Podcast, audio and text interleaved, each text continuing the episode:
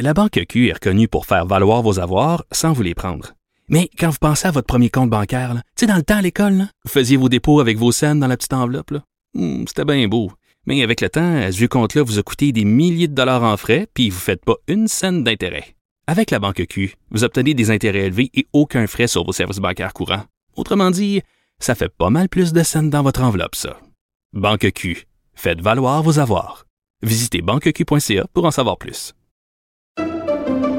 Pendant que votre attention est centrée sur cette voix qui vous parle ici, ou encore là, tout près ici, très loin là-bas, ou même très, très loin, celle de Desjardins Entreprises est centrée sur plus de 400 000 entreprises partout autour de vous. Depuis plus de 120 ans, nos équipes dédiées accompagnent les entrepreneurs d'ici à chaque étape pour qu'ils puissent rester centrés sur ce qui compte, la croissance de leur entreprise.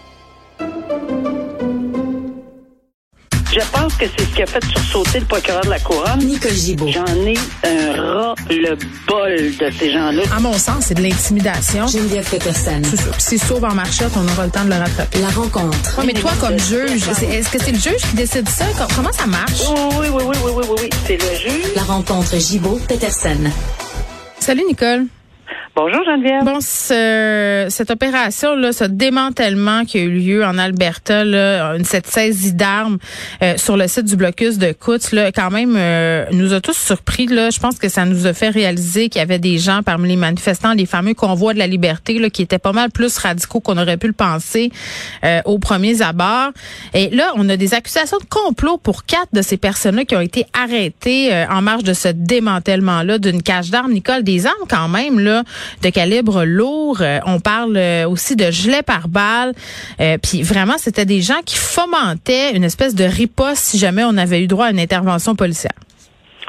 Oui, c'est vraiment très, très inquiétant. Quand on lit le détail de cette affaire-là et qu'on comprend que, bon, évidemment, il y a, il y a, il y a quatre personnes, euh, il, il y a 14 arrestés, en plus du- des accusations de complot, là, euh, ils ont aussi euh, déposé plusieurs autres types d'infractions, là, possession d'armes dans un dessin, dans, eh, c'est pas des farces, là, dans, dans une supposée manifestation euh, tranquille pour la liberté. Là. Alors, possession d'une arme dans un dessin dangereux, euh, des menaces. euh, Bon, et, et on dit, il y en a plusieurs, méfaits également, euh, de plus de 5 000 dollars. Euh, on dit là que c'est la saisie de ces nombreuses armes-là, c'est vraiment des gilets en, par balles, etc. C'est vraiment déstabilisant parce que, euh, évidemment, oh, là, on, on peut constater là comment proche c'était euh, que la vie de, là, là on parle plus juste des, des droits de, de manifester puis des droits fondamentaux de parler là. On parle de la vie d'individus de policiers de citoyens de quiconque. Et euh, était clairement en jeu là avec euh, là on fait pas juste rêver en couleur là. Ils sont saisis. Non, on puis attends. photo, là. Moi, je trouve que ce qui est important de souligner, parce qu'on parle souvent de menaces euh, qui se trament sur les ça. médias sociaux, mais là, dans ce cas-ci, ça se faisait loin justement des réseaux sociaux, ça se faisait loin des Absolument. Kodak, c'était réel, c'était organisé. Oui, puis c'est ça qui est absolument. Tu sais, ils trouvent, ils ont trouvé le moyen, justement parce que c'est facile de suivre. Probablement, ils le savent. C'est facile de suivre sur les réseaux sociaux. Ici, afin, de- c'est comme un fraudeur, dans la limite, ces réseaux sociaux qu'il va frauder telle telle banque ou peu importe.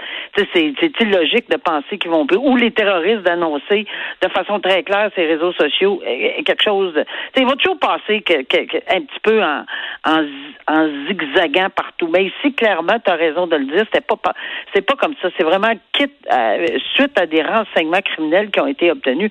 Et Dieu merci. Moi, je vois la photo, là. Faut, voir la photo des armes, là. Puis je- on dirait pas qu'on est au Canada. Pas à Coutts, là. hein, Ça, ça se peut pas. De voir l'arsenal qui était euh, à la disposition de ces gens-là. Donc, c'est très inquiétant. Puis oui, c'est tout en fonction du Code criminel canadien. D'un bout à l'autre du Canada, ça s'applique. Euh, ces quatre manifestants-là, ils vont être accusés de complot et et, et de peut-être de, de- en tout cas de, de- de sérieuses accusations euh, auxquelles ils devront faire face. Puis je pense que c'est un message là, très clair. On espère parce que à Ottawa là, on a posé la question à une des les deux là, puis ils ont arrêté euh, la conférence de presse tout de suite quand on leur demande s'ils ont des armes. Tu sais, attention là, on, on veut pas être plus alarmiste qu'il faut, mais là on a l'exemple. Il faut vraiment faire attention ici partout lorsqu'il va y avoir euh, ce genre de manifestation pas pour Ben. Nicole, écoute, on veut pas être alarmiste, mais oui, ben, ben c'est ça. Je pense qu'il faut faire vraiment, puis c'est important de la faire, la distinction. Eh oui. Je crois qu'il y a une différence fondamentale entre les gens qui étaient là au départ, euh, au- de ces revendications-là, là, lors du fameux premier week-end, ce samedi, euh, qui sont restés quelques jours et qui sont repartis. Les gens qui, en ce moment, siègent à Ottawa, les gens qui bloquent des frontières, des ponts, qui font barrage, qui empêchent les citoyens de circuler, euh, on est ailleurs. On n'a plus affaire au même ailleurs. type de personnage. Non, on est ailleurs, on est avec les purs et durs. Puis si euh, ces gens-là, puis je pense, moi je vais encore croire aux manifestants qui sont raisonnables. Peut-être qu'on va dire que je, je, je fais partie d'un film de Walt Disney, là, mais je veux encore croire qu'il y a des gens qui vont comprendre que, ah ouais, OK, regarde, c'est assez. Mais euh, après 20 jours, Mm. Ouais, l'as-tu lu c'est la encore lettre? là. L'as-tu lu la lettre de la police d'Ottawa? Ouais, j'ai lu la lettre de la police. d'Ottawa. un manifestant, t'en irais-tu? T'aurais-tu peur? Ah, écoute, tellement qu'ils ont déchiré le papier. Je pense qu'il y avait Mm. besoin de papier pour faire des feux, là, un peu ça. partout, là. Pour chauffer Euh, l'eau du spa. Ben, regarde, là, c'est, c'est, c'est, mais je le sais qu'ils vont à petits pas, la, mais là, Ouais. petit pas. Non, mais t'as 20 raison, jours. parce que Philippe Vincent Ben, Foisy euh, soulignait, euh, parce qu'il me répondait sur Twitter, parce que je me moquais un peu de la lettre, il me disait en même temps, les manifestants pourront pas dire qu'ils n'ont pas été avertis. C'est la première Exactement. étape de d'autres étapes. Ben, c'est parce que c'est, c'est tout un ou tout l'autre. Il parle des deux côtés de la bouche, le chaud, le froid, tout le temps.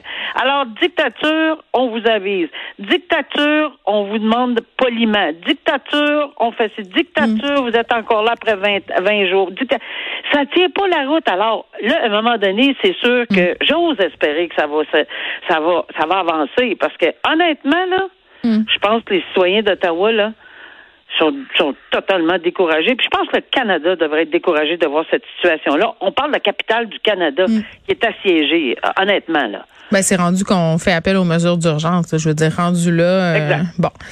Euh, un meurtre qui a eu lieu en 2017, en fait, un meurtre, c'est peut-être un mot un peu fort, là, des policiers qui ont abattu un homme qui visiblement euh, avait des problèmes de santé mentale, Pierre euh, Coriolan. Euh, et là, le coroner s'est penché sur la question et ses conclusions sont sans équivoque. Nicole, on dit que les policiers euh, manquaient de formation. C'est le manque de formation, en fait, des policiers qui a été pointé du doigt dans cette affaire-là. Six policiers là, du service de police de la ville de Montréal qui se sont rendus à l'appartement de l'homme en question. Ils ont été appelés sur les lieux.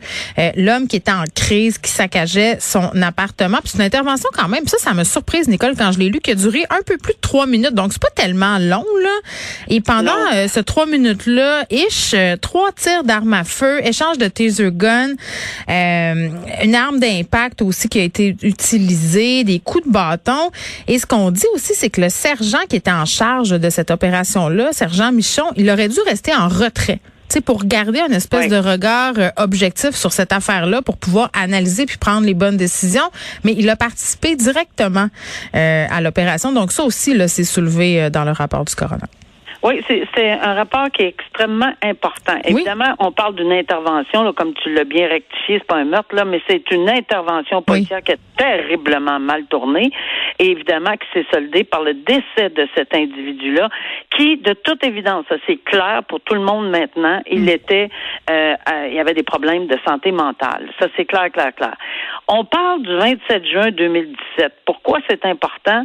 Parce que, oui, il y a eu, et je pense que le coroner le note, il y a eu de l'amélioration. Mais tu sais, c'est tellement, on parlait de petits pas tantôt, là, ben là, on va parler de demi-petits pas. Mm. Non, mais c'est plusieurs rapports de coroner là, suite à des incidents qui impliquaient la santé Oui, mentale des a- prévenus. Oui. Exact. Il y en a eu plusieurs. Puis, euh, tu sais, il fait référence aussi. J'ai eu l'honneur de siéger sur le comité sur la réalité policière. Et oui, c'est vrai qu'on a, euh, de façon unanime, suggéré des formations, mais c'est pas là que je m'en vais.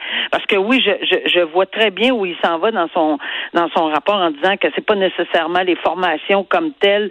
On n'a peut-être pas assez de formations en continu sur la santé mentale parce que parce que nous autres, on, on, on avait suggéré 30 heures, on dit c'est peut-être pas suffisant. Mm-hmm. Mais c'est vrai qu'ils en ont déjà de la formation, mais de, la formation de tir, puis mm. de ci, puis de ça, ça, c'est, ils en ont. Ça, c'est mais c'est que le travail de la police a beaucoup changé. La clientèle aussi, auquel, auprès duquel elles, interviennent aussi. Les besoins sont plus je vais, je vais juste te référer. J'ai retourné dans mon rapport. Il y a 80 mhm. 000 interventions qui ont été effectuées, euh, qu'on avait constatées là, en 2019 là, dans, dans, euh, dans notre rapport quand on a, on a fait cette, euh, quand on a signé ce rapport-là. En 2019, au-delà de 80 000 interventions ont été effectuées par les organisations policières québécoises auprès de personnes ayant des problèmes de santé mentale. C'est pas rien, ça. Mhm. C'est pas rien, ça. À Montréal, là, juste à Montréal, plus de 35 000 appels avaient été générés. Donc, oui, on a ajouté de la formation, euh, euh, je te dirais, Geneviève, mm. des 60 heures sur l'intervention euh, au sur l'intervention avec des gens aux prises avec des, des problèmes de santé mentale. On a ajouté un autre 45. Mm. Mais moi, je te dirais que c'est important, c'est le nœud, c'est les gens autour, c'est le comment on peut être assisté. En 2017, oui, OK, on comprend.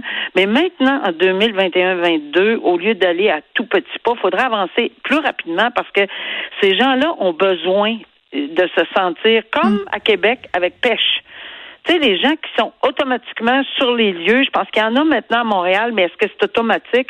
Ou des cellules où on, est, il y a des gens, des intervenants sociaux euh, qui aident immédiatement, juste un appel, sont, sont déjà sur place pour aider les policiers. Oui, c'est ça, un, un, travail de collaboration. Euh, on l'a vu, euh, il y a une, une série euh, à Télé-Québec, un docu-réalité, si on veut, là, sur le travail de la police, et on voit que les policiers de la ville de Québec sont souvent accompagnés justement de deux travailleurs sociaux qui les accompagnent un peu lors de leurs interventions parce qu'à un moment donné, je comprends les policiers, je veux dire, tu as signé pour être policier, là.